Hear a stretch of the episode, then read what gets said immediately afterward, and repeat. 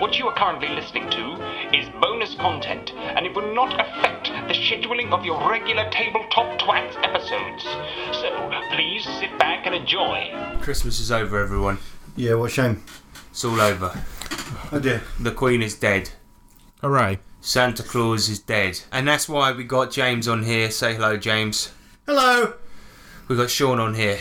Alright, We got Peter on here. what's happening? And my name's Harrison Hunt. We're doing a bonus for you guys because we've been playing a game recently, and obviously we wanted to get together and do uh, Raven Lord and our usual content, but we can't do that. It's hard to get people down for doing content. But what's going on with us? We've been playing uh, Lamentations of the Flame Princess, and we just wanted to give you a little bonus, do a review of this because we we've. Uh, We've really been enjoying it, and uh, we yeah, we just wanted to give you the rundown.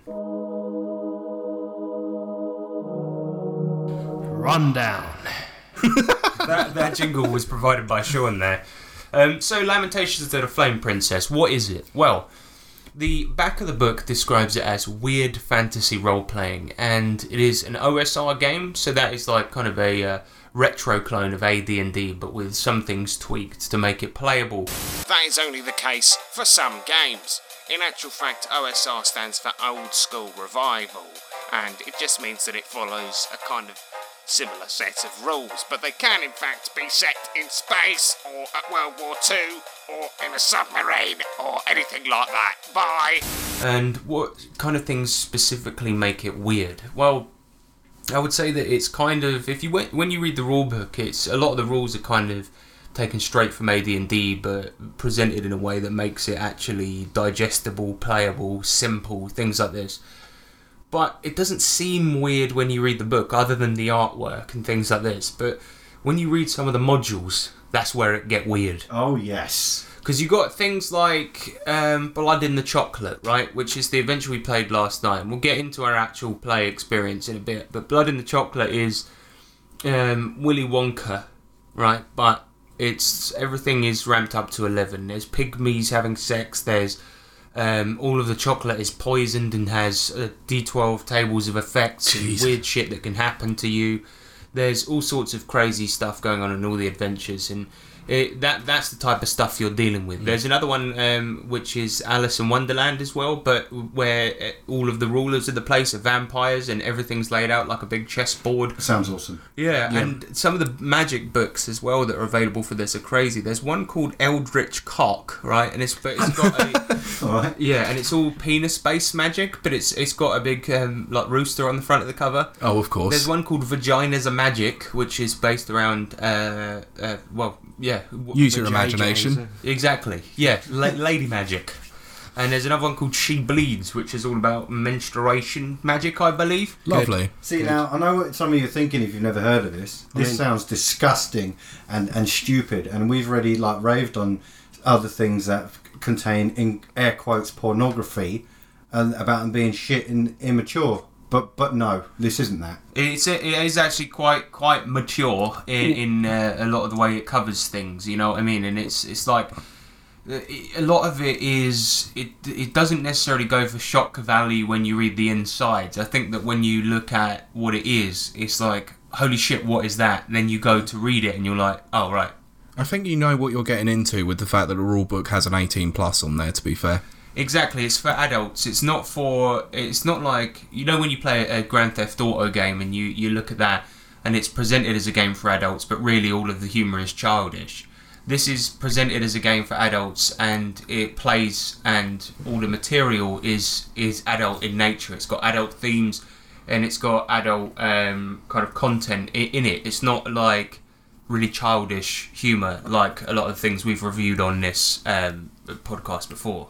No, it's actually like really sort of done in such a smart and tasteful way, um, and it's like there's loads of bits that they kind of you know when you're playing through it, and then sort of something in the adventure happens and it's written in there, and then when it comes to like fruition, then it is really a massive shock to us. But then at the same time, it's awesome because it's done in such a way that doesn't make it just sort of misogynistic or gross just because it's misogynistic and gross. It actually hits you hard and makes you think, bloody hell, that's mental. Yeah, and we'll get into that a little bit later because we're going to go through the adventures that we played and how we played it and stuff like that. But First of all, let's talk about the system and and I'll, I'll go over, a very quick brief of how it works because it's it's basically your classic D and D stuff, and I don't mean all of this five E bullshit. What I mean is it's your roll three D six for abilities, pick your class. You've got uh, a bunch of saving throws like poison saving throws, save versus magic, save versus breath weapons, that type of stuff. But then you've got common activities. Now these are kind of like specialist skills, like search for traps, like climb sheer walls, that type of thing, um, sneak attack. But everyone can try to use them. They'll be, sh- but most people will be shit at them. Um, except you've got a class called the specialist. Now these basically replace the rogue, except they can be a specialist in anything. You don't have to be a rogue, and that's what you played, Sean. And um, yeah, this is basically how the game works in a nutshell. It's it's very simple. The magic is simple as well. You know, you get your spell slots, and you can use a certain amount per day. Um, and the magic is like basically most of it's just a description, isn't it? It'll be like, okay, this does one d six, or you can float for sixty feet for a minute, or whatever. And it's it, none of it's actually complicated at all. Some have a save, but it's just save versus magic. Yeah, see now I played my um I played cleric and the spells are really really easy to comprehend. They're explained really well in the rule book and I had a lot of fun doing it to be fair. The system is fantastic. It's so easy, and that's basically, uh, in a nutshell, how it works. But one of the coolest things that I really like about this is that there's other games that suggest these two things that I'm about to come up, but they do them badly, and it's the investments, property, and finance thing, and also the hirelings. Like hirelings is really easy because you did it yesterday, Sean, in one of our games. I did, yeah. Um, it, you just have a chart of all the different types of people that you'd want to hire. There's a long chart. You got archers, you got you got peddlers, you got mama jammers, you got all of those people, and it gives you a price in the city, in the countryside. All of this is really good. It's really easy to reference as well. And one of the best things about a book, to be honest, is that the item list is on the very front of the book. Yes. Literally in the front cover. So if you want to buy something, there it is.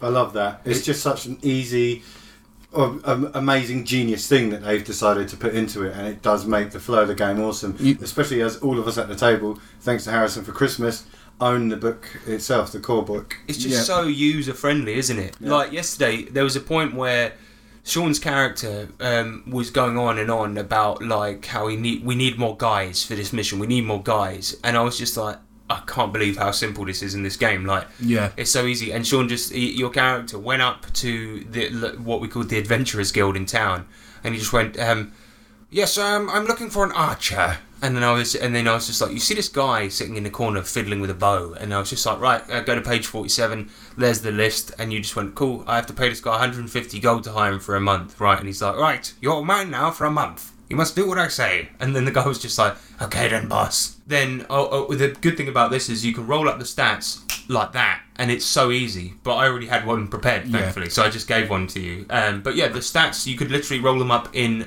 less than a minute. It's Yeah. very similar to D and D in that sort of respect, isn't it? Really, it's like a really sim like the way you roll stats and stuff, and the like the the whole D twenty thing and uh, all of that. It's very similar to D and D, but with like a couple of really cool n- non fiddly changes. Exactly. For- and it's, sorry. everything makes it just, just like simple. Do you know what I mean? Yeah, like uh, how did people not think of encumbrance and stuff like that before? Oh yeah, the encumbrance is great because all Yep. it is is the, the the the way encumbrance affects you in this is that, that if you have a, a certain level of points of encumbrance, then it affects your character in certain ways, such as the amount of movement that you can make um, per day or per round in combat. And all it is is that if you have it, all the item slots are listed on the back of your sheet, and once you go over a certain threshold, you get one point of encumbrance, you get two points of encumbrance, and if you're holding a massive item in your hand, that counts as a point, and that's it.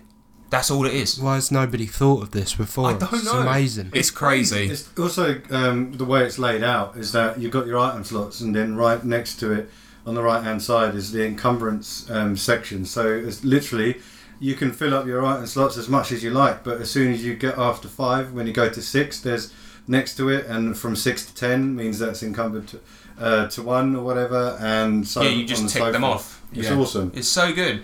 And the character sheet is so intuitive. I've, I don't think I've seen a better one.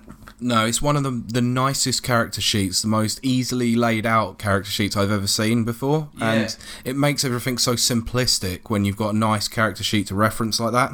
It's got a lot of content on it, and I just can't believe how kind of sparse it is, even though it has so much on it. Yeah, it's like one of those ones where it's so like like you say sparse, but with a lot of content, which sounds like it, it's contradictory, but it's like it's so well laid out that you know where everything is, but you also have all of that nice meaty stuff that you want in a good fantasy RPG. Yep. Yeah, definitely. It's it's it's streamlined, but you don't feel like you're missing anything at all.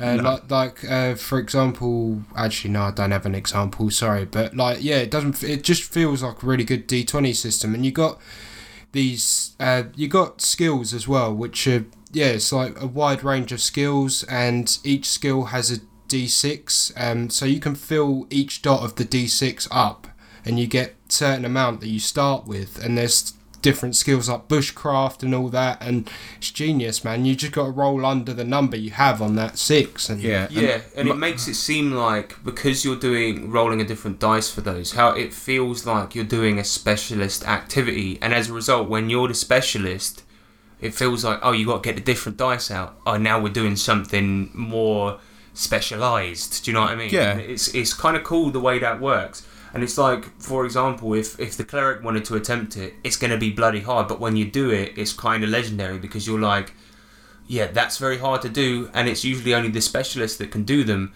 And it also sorts out the problem of AD&D where specialists were, or, or rogues I should say, were overpowered because they're not in this. They do something that everyone else can't do, but the thing is, is that they're not overpowered in the other ways. they're they're quite weak. In fact, actually, I think uh, in terms of HP and stuff. Yeah, but they've got these cool abilities that nobody else can do. yeah, I really enjoy the D6 aspect in those special skills because, you know, most people start off with the one, and then if you're specialist, you have more, or other classes, you can increase some of them. But, you know, there's no harm in trying.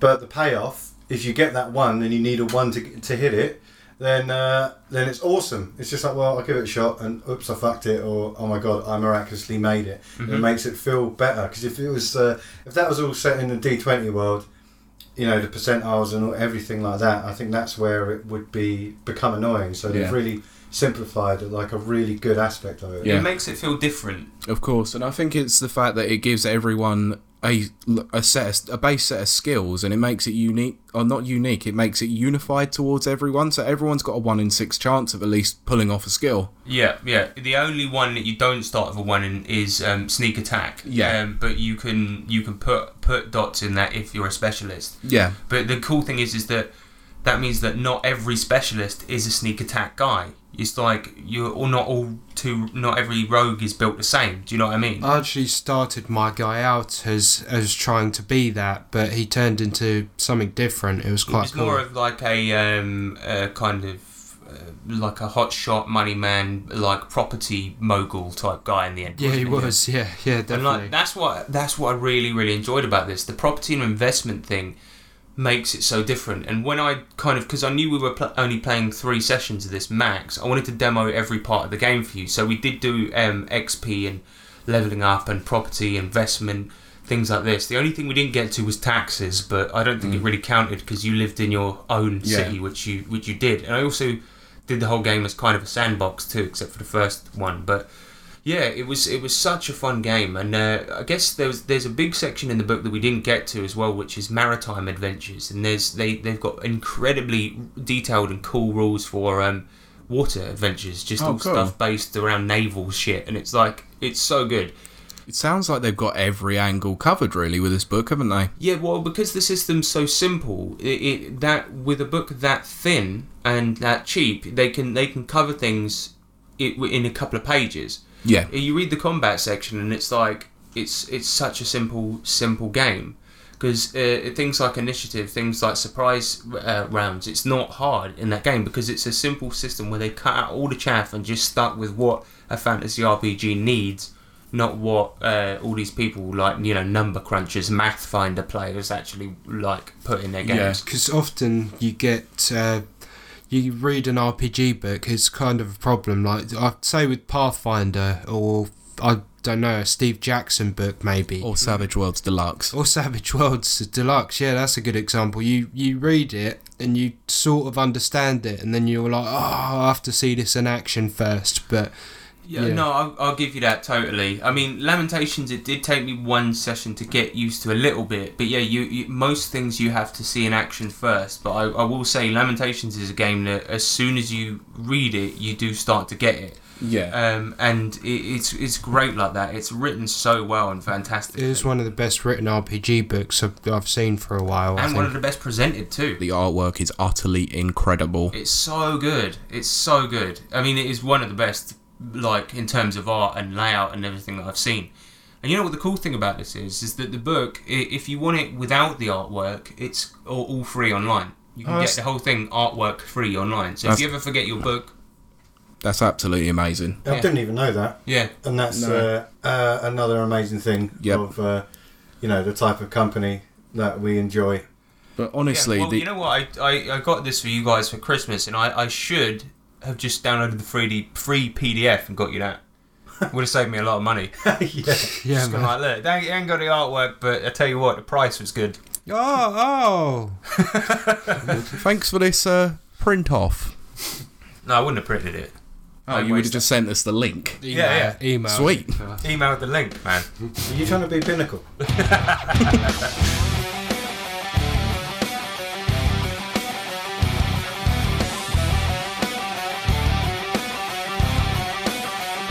See him kissing goblins. Let's talk about um, the adventures that we did, because I think um, Ooh, boy. it's, it's kind of demonstrates how the how well the game uh, plays and how, how how much fun we, we had with it. Because Yeah. we started off. Uh, Nick Nicky's busy over the Christmas period, man. He got the old ball and chain on him. You know what I mean? You know, Christmas week, innit? Christmas week, innit? You know? Christmas two weeks more like. yeah, Nick. Shot. Nice one, Pete. Nice one. Bang, bang. But tass tass. So that means Nick eh, he ain't coming out, right? And and as a result, I stepped in, did the did run Lamentations for us, and we did. Um, first adventure we played was Lamentations of the Gingerbread Prin- Princess. Bloody hell, that's a mouthful. And um, this adventure basically is all about this guy, German uh, king guy called uh, King Connolly, and he, he sent all these hobbits away, and he's like a racist, and he sent them out of his village because he's he, he literally says something along the lines of "I don't like their little faces," like he's he's that level of stupid racist, right? It's terrible, isn't it? I know, and he sends them out through the woods, and uh, it turns out while they're in the woods, um, one of the little hobbit girls stumbles acro- across this like wishing font thing, and wishes that all of her village will be okay for as long as she lives. That's that's what she says. Um, happy as long as she lives, and um, yeah. So then this big um, gingerbread princess village comes into existence, and all of them are forced to be happy. Um, otherwise, they they die. This was utterly creepy, to be fair. And not just die, like not just dead, drop dead. No, they get they get mutilized and this absolutely brutalized and mutilized. It's it's nasty. Some stuff. It, that it was really gruesome, really gruesome. There, there was one particular bit that was that was like really sent sent shivers down my spine. Uh, Harrison, the free fall on the spike. Oh yeah, yeah. So so there's all these little cupids falling around, uh, flying around, right? And uh, there's this one guy that breaks down in tears in front of all of the hobbits and and in front of the party because he's like, "Oh God, thank God you've turned up. Please save us!" and all of this.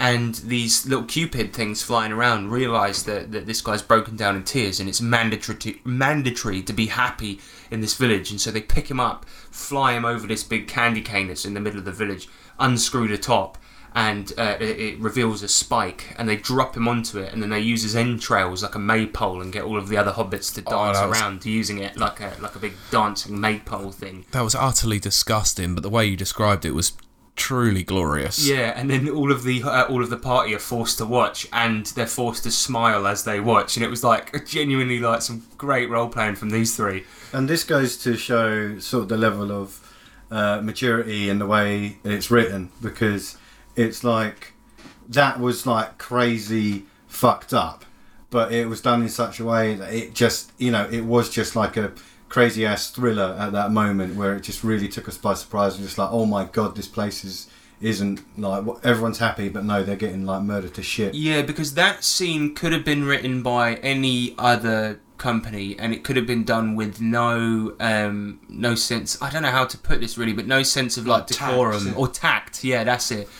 And uh, in the end, what what happened was is that it was this looming sense of dread because do you remember as you went in, you were just like, this place seems pretty good.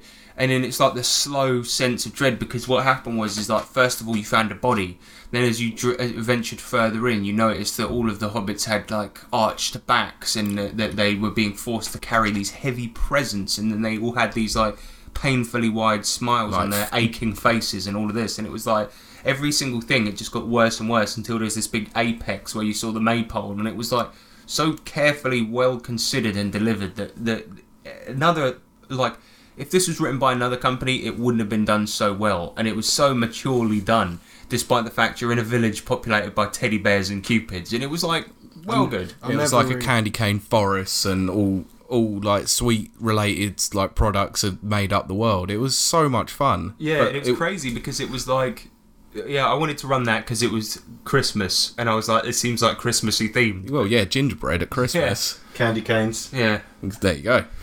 But yeah, so the guys, um, what they did is they, um, to cut a long story short, they, they went into this tower in the middle of the uh, uh, the village, found the girl after bursting into various different rooms. But all they did was burst into the rooms in the tower, sort of noped out, and then and then found the room with the girl in it, and decided to do a mercy killing because they saw that she was in a lot of pain, been tied to a bed, all of this stuff. Yeah, but we didn't even realise it was her at the time. No, they just thought it was a girl that was in pain, and as a result, they, they didn't know it was the one that had actually done the wish. Yeah, so we managed to complete this adventure by complete mistake, basically. Yeah, it was awesome.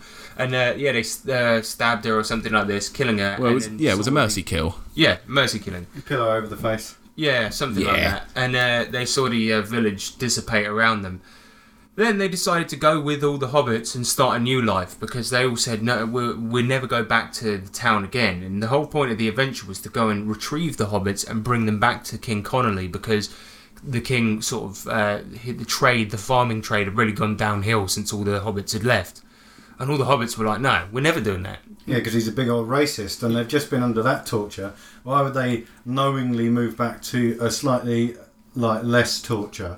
Yeah, and so Sean's character, Simon, was just basically like, yeah, fair enough, that's a good point. I'm Yeah. coming with you guys. Yeah, we, um, my character and Sean's character, we both um, decided that we were actually going to follow on with them and create a new village.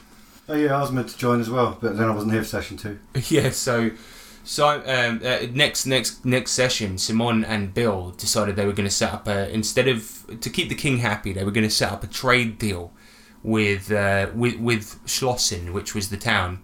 Um, and and this was where the game just became a complete sandbox. They decided they were going to set up a trade deal, um, and get this get kind of like a, a it was like a bunch of chervil that the hobbits were farming.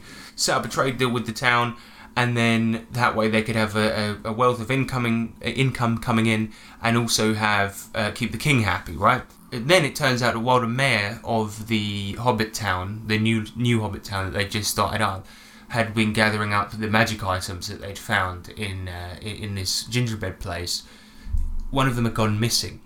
And it turns out the two twins from the village had also just uh, gone on a killing spree, getting revenge basically on all the racist people in the town, the city they used to live in. Basically, running through there, obliterating them with a magical staff that basically turned them into dust. Because they took the mayor's words quite literally when he said, oh, I'm gonna bloody kill that, that fucking King Kong and stuff like that. And then, Yeah, exactly. He took it too literally, and he, Yeah. it was really funny because yeah, they were, and so we did this big fight in the middle of Schlossen. Because what happened was, the old city, like this whole thing with the Hobbit going on like a, on a murdering spree with a magical item, this could have threatened your trade deal, which was worth a lot of money. And that's what they were saying as they were killing people. It was like, fuck the trade deal!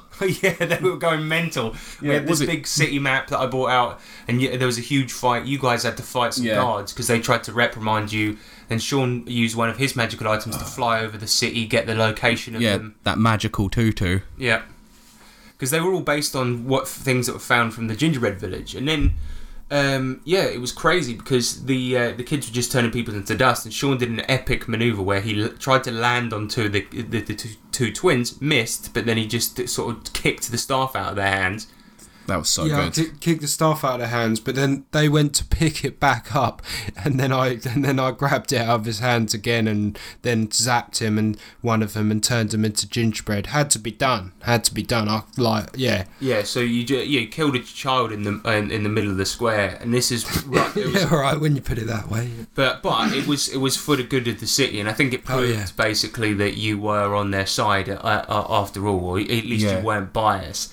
And the king comes out with a retinue of guards and was Oh, just it's like, ridiculous. yeah, and then he was like, so um about the trade deal, like just after seeing you Yeah, guys 'cause- do this huge fight. Yeah, because he knew about the trade deal because every every one of the villages are now talk like rumoring about this apparent trade deal with a hobbit village. That was, that was actually the hardest part, trying to convince the t- the king to take this trade deal. Good God. And also to try and get a perfect balance for, for that's good for the hobbits and the king. Uh, the hobbits had already demanded their price, and uh, we basically took that to the king, and we had to throw in a few more things like free passage for the hobbits uh, into the city so they could work there.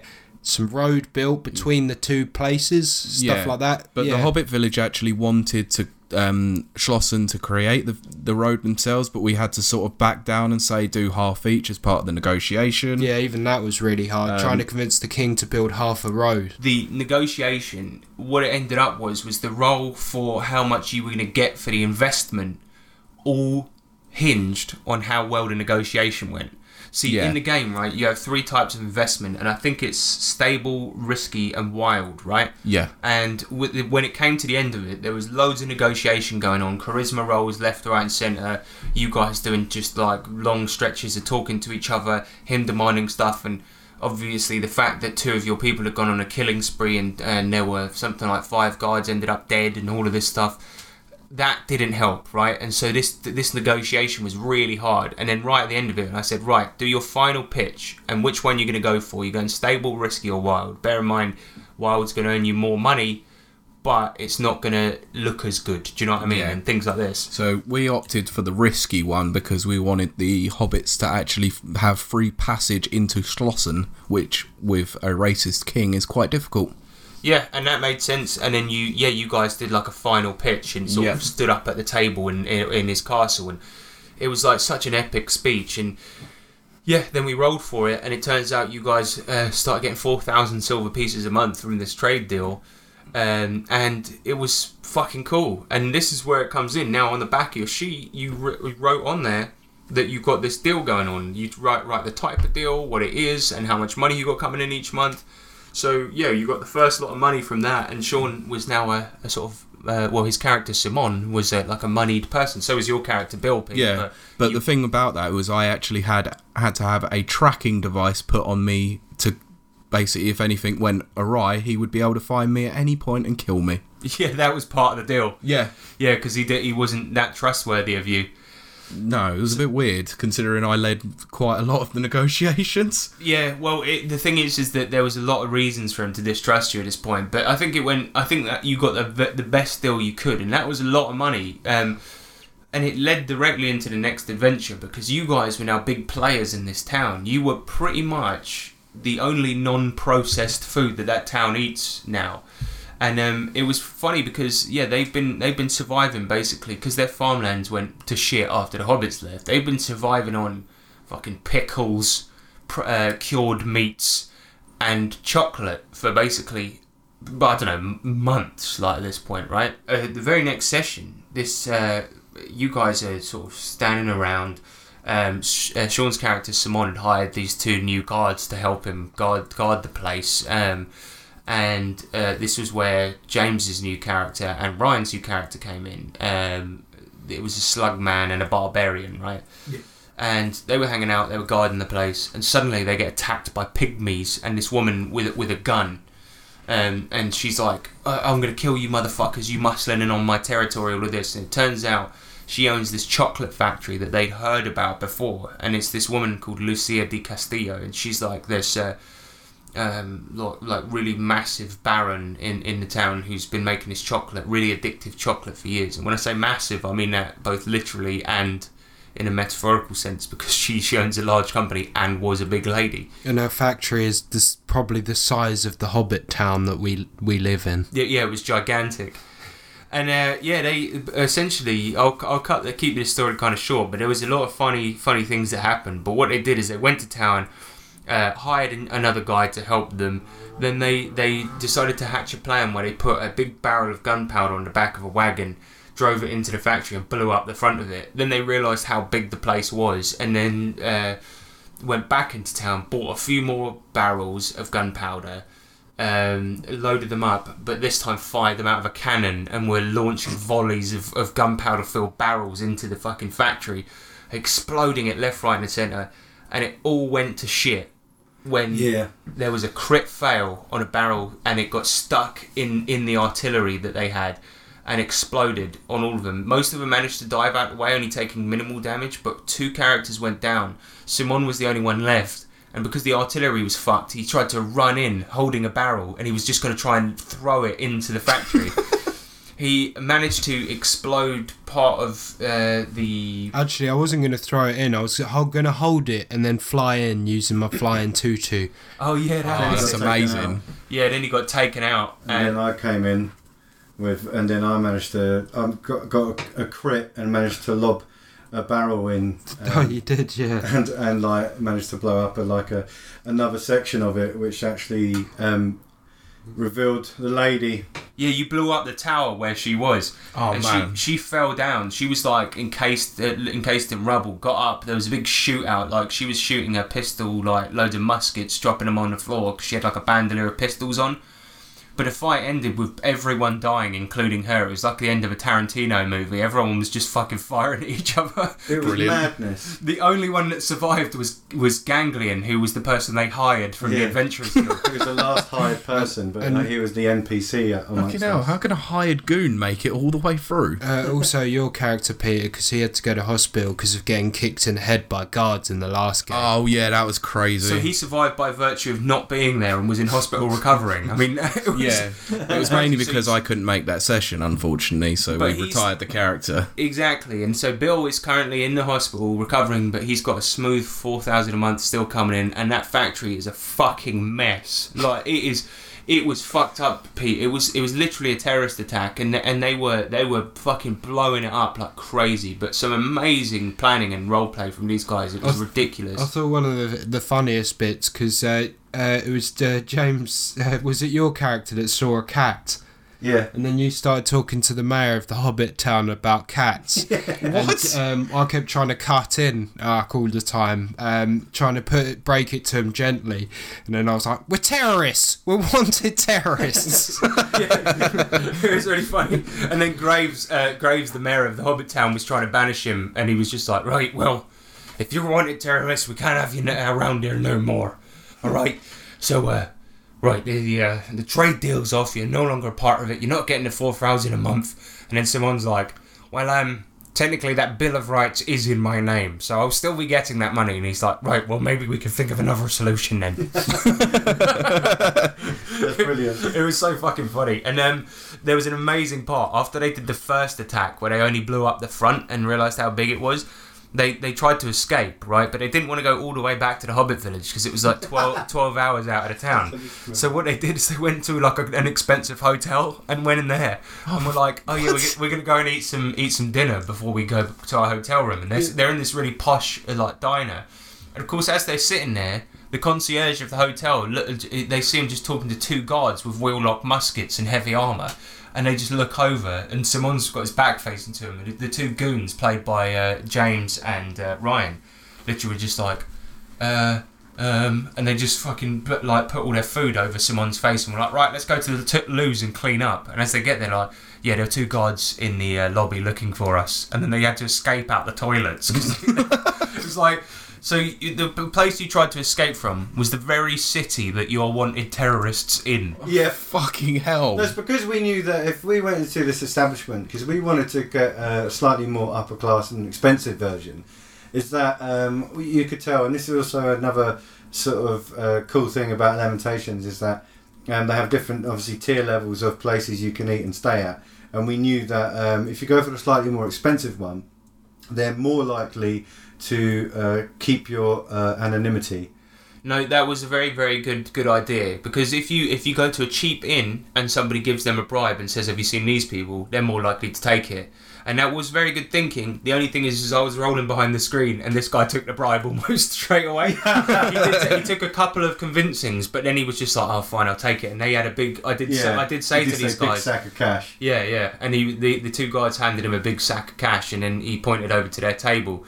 And when they tried to escape through the toilets, um, Ryan's character poured a big bucket of like soapy water over Oh, the floor, nice. and the two guys were slipping all over the fucking place. But God, it was so good. It was some of the best. I mean, it was only three sessions, but it was so fucking fun. And you know, the funny thing about that adventure with the chocolatier woman is that that adventure is called Blood in the Chocolate, right? And it's all about Willy Wonka chocolate factory, right? And you you can either frame it as you have to go in and kill the woman, or you have to go in and steal the recipe, or whatever. But it's a, it's actually like kind of a dungeon crawl with all these rooms Yeah. and Oh stuff. wow! Uh, but you guys just played it so differently. We just you were just like, let's Yeah, we blow were- the fucking place up. Yeah, Yeah, Exactly. we, we probably went guerrilla style. Whereas James, you played this before and you actually went through, didn't you? And, like, Yeah, so through- me and Matt Stark played it for me and Harrison at uh, Con on the Cob, Mm. and so we played yeah a different version of it, and also with with Frog Dick's twist on it. So it was they were completely separate. There was only one moment when I got excited because I realised what it was, but it was so different. There was like only like the tiniest bit of similarities, which was one of the blueberry blow darts when when Ryan's character started turning blue for the first time. Then I was like, "Oh!" And then, then Harrison's about to say, "Okay, he starts swelling up." And then I just whispered to Ryan, just went blueberry, and Harrison like, "And everything tastes like blueberry." I was Yeah, like, yeah. "Hey." He got the first stage of the disease, but then you went to a doctor to get it cured and had to pay a lot of money. Yeah. But um, but the, yeah, so they're Oompa Loompas in this. Instead of being Oompa Loompas, they're They're like coffee bean. Um, they've got coffee bean heads. No, Yeah. no, cocoa bean heads. cocoa, What? uh, sorry. And they fire blow darts, and those blow darts it, it can infect you with uh, like sort of like Willy Wonka style diseases. Um, so Ryan got infected with this blueberry disease, and the stage one of it was just that he started his eyes started bleeding, and, and then his he uh, started puking up uh, like blueberry juice. Yeah. But stage two was that he was going to start bloating up to a huge size and, and look like a blueberry. Well, and then t- like turn blue and all that, like Yeah, it was in the film. Exactly. Yeah, that happened to me when I played it. But yeah, it That's was amazing. It was so different. It couldn't have been more different to the last time we played it. And I was going to change stuff so you wouldn't recognise it anyway, James. But yeah, it was just so funny because you were just like, "Let's blow it up." that was brilliant. It was so fun, and um, it was cool because I was in session one and three. We only got to session three. Um, you know, I still had my character sheet from one, but I was just like, it's pointless because the amount of ground we covered in each separate session. Right, it was kind of like I couldn't bring in my character from the beginning because it doesn't make sense that he was he had missed so much of what uh, Pete and Sean had done since. I was just like, I'll be a new guy, and it was just so much more fun to play. I think that's fair, and also I like the fact that Sean's character had become sort of a player in the city at this point.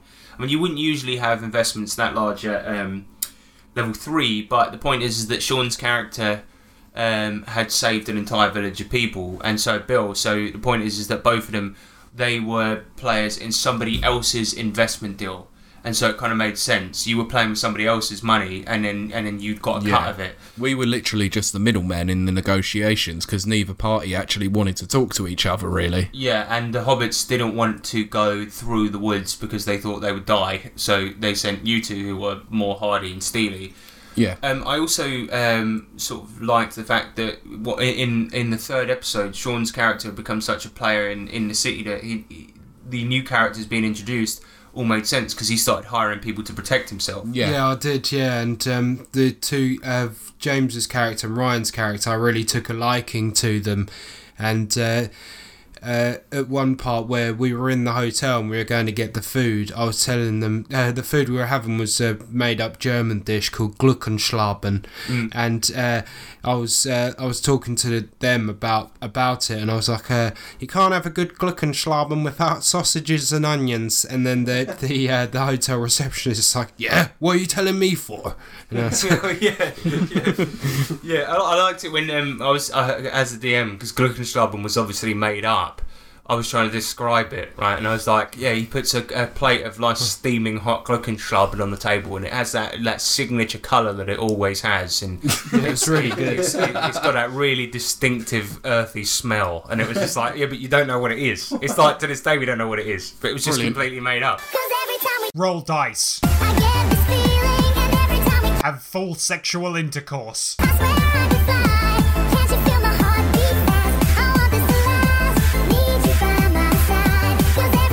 Play Warhammer Fantasy Roleplay. I feel the static, and every time we Do a butt sex. reach for the sky.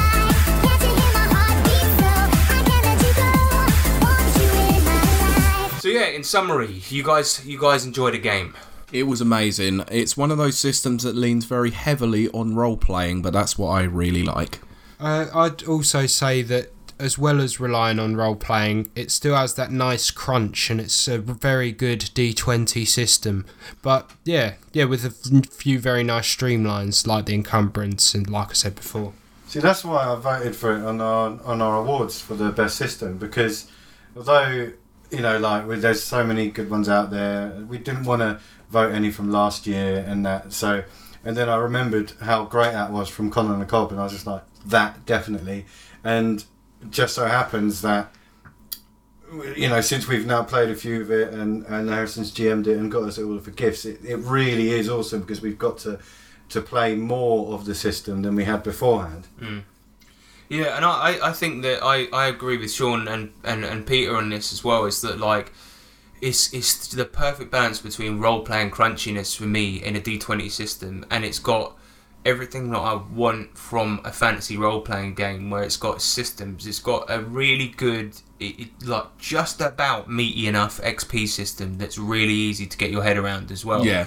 where you can where like it's the whole monsters and treasure thing but it's it's done in a spectacularly easy way to, Yeah. to understand the encumbrance thing is great battles are, are so simple and easy and can be as cinematic or as crunchy as you want them to Yep. be and it's also one of those systems where it's rulings not rules as well so it's, course. it's great and uh, yeah I, I can't recommend it highly Yeah. enough I think the property management and investment system is a real game changer and it will change your entire campaign, I think. Exactly, because it gives characters something to do with money. Yeah, how many times have you got to like late game campaigns? Especially, remember in Pathfinder when we played that, like how long when we got to level nine and level ten, and you guys had so much cash, right? But then you go, right, you've got loads of cash. Let's see what you want to buy. You go into a shop, and obviously most shops don't sell magical items because if they did, they they wouldn't own a shop anymore. They'd just be like, right, I'm retiring. I've got this thing. I'm going to sell that. But the thing is, is like you go into a shop and you just go, I don't really need any more pairs of manacles or sacks or If you've ever played GTA 3, it's kind of like that. You uh, Hate Vice amass amass a lot of money in a couple of missions, and then you just have that money. Oh yeah, Yeah, yeah, GTA yeah, 3 that's was really like. bad for that. But then this is more like Vice City, where that money starts having a point, and it's like it's so Yeah. much fun. Yeah, And exactly. it's- Yeah, yeah. Cool thing is you've got all those like different types of employees that you can have, and how Yeah. many, how much wages they need, and stuff like that. And it sounds like it's really crunchy, but it ain't. It's just so simple. Yeah, when we were going through the negotiations, it was one of the most simplistic things I'd ever been through, and it sounds so incredibly complicated, but it's not. It's just it's simple, and it, It was, was only tense re- as well. It was only it was only really complicated, yeah, because of the the tenseness of the situation and us trying to convince this angry king. Oh yeah, speaking of angry kings, plot twist: the king wasn't actually that racist. Oh yeah, it What? turns out. Oh, what? So Oh, this is yeah. news to me. Oh yeah, Pete, you didn't know this. It turns out that the part, a big part of the reason that that um, he sent the hobbits out was because he was paid off by Lucia di Castillo. the, That makes sense. the cho- yeah, the chocolatier. She, so she um, she paid him a massive lump sum of money to kick Oh, them for out. her trade. Yeah, so that she would turn all the people of the city would turn to processed foods. Oh, yeah, makes complete Okay, that's sense. pretty Really cool good. though. That is pretty awesome. I Really like good that. over the three. It was like a nice little arc. Three, yeah, it was great. Yeah, it was Brilliant. good, man. Except for everyone dying at the end. But yeah, so uh, everyone check out Lamentations of the Flame Princess and uh, the the adventures. The one Um, final thing I will say before I um, before we sign off is. Uh, that the adventures and the supplements are all fucking amazing because they, they do this thing where most that you can get a lot of straightforward adventures, but all of the supplements they're kind of unique in some way as well. So Blood and Chocolate is is this kind of a straightforward dungeon crawl as well, but similarly to the um, uh, main book, all of the useful information that you're going to need to reference a lot throughout the adventure is right on the front pages. So you've Yeah. got like the dungeon map on the front with a quick reference to every single room and what's in it. And on the back, you've got all the NPCs and monsters um, and their stats and random tables all in the back cover. So that, all of that's there. And then you've got things like I've got one called the Seclusium of Orphone in Three Visions, I believe it's called, and it's literally a entire book dedicated to uh, wizard towers, and it's got three um, adventures in there, which are all different every single time you play it as well, which Oh, is fucking cool. And then it's got a whole segment for uh, generating your own wizard towers, which is fucking amazing. Wow. Um, yeah, and then there's some that are just whole setting books, and then there are some that are straightforward um, setting books, but with a fuckload of adventures in them. There are some that are just supplements that give you more spells. It's like all of them are completely unique and worth owning, and they they really knock it out of the park. Yeah. So yeah, And just before you close off, um, where is is this easy to find? Is it available Yeah, like readily on available in Amazon? yeah, get all on Amazon. mate. Perfect. Nice and easy then. If, if free and available from your uh, closest Amazon stockist. Well, we also do. We also mentioned at the beginning you can get a free one, right? Yes. So if you're looking for a gift to give somebody for their birthday or Christmas, send them a link and an email. No, but no, but one thing about this. Uh, speaking of money, uh, that's another good thing about this. The price, Yeah, it's cheap, man. It's cheap. really cheap. Like, 15 quid. But that reveals how much I spent on all of you for Christmas, so uh, gutted. That's why I didn't actually ask that. and also, also not only that though. Uh, th- all, We've really got to stop saying not only that and then ke- keep on dragging out this podcast. This better be the last thing. not only that, but all the books are the same size. That does, that is good, to be that fair. is good. Not only that, but this is the end of the show. Yeah, there's so many things We've though. got to go so find- many We've things. got to go. I know, I know. That's what I think. We're a bit enamoured with this game. It's so good.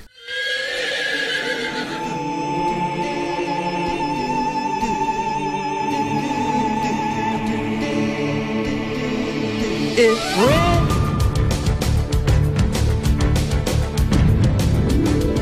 Do do do do do do do do do do do do do do Ooh, it do do it ran. We we gonna do we we gonna do do do do do do do we we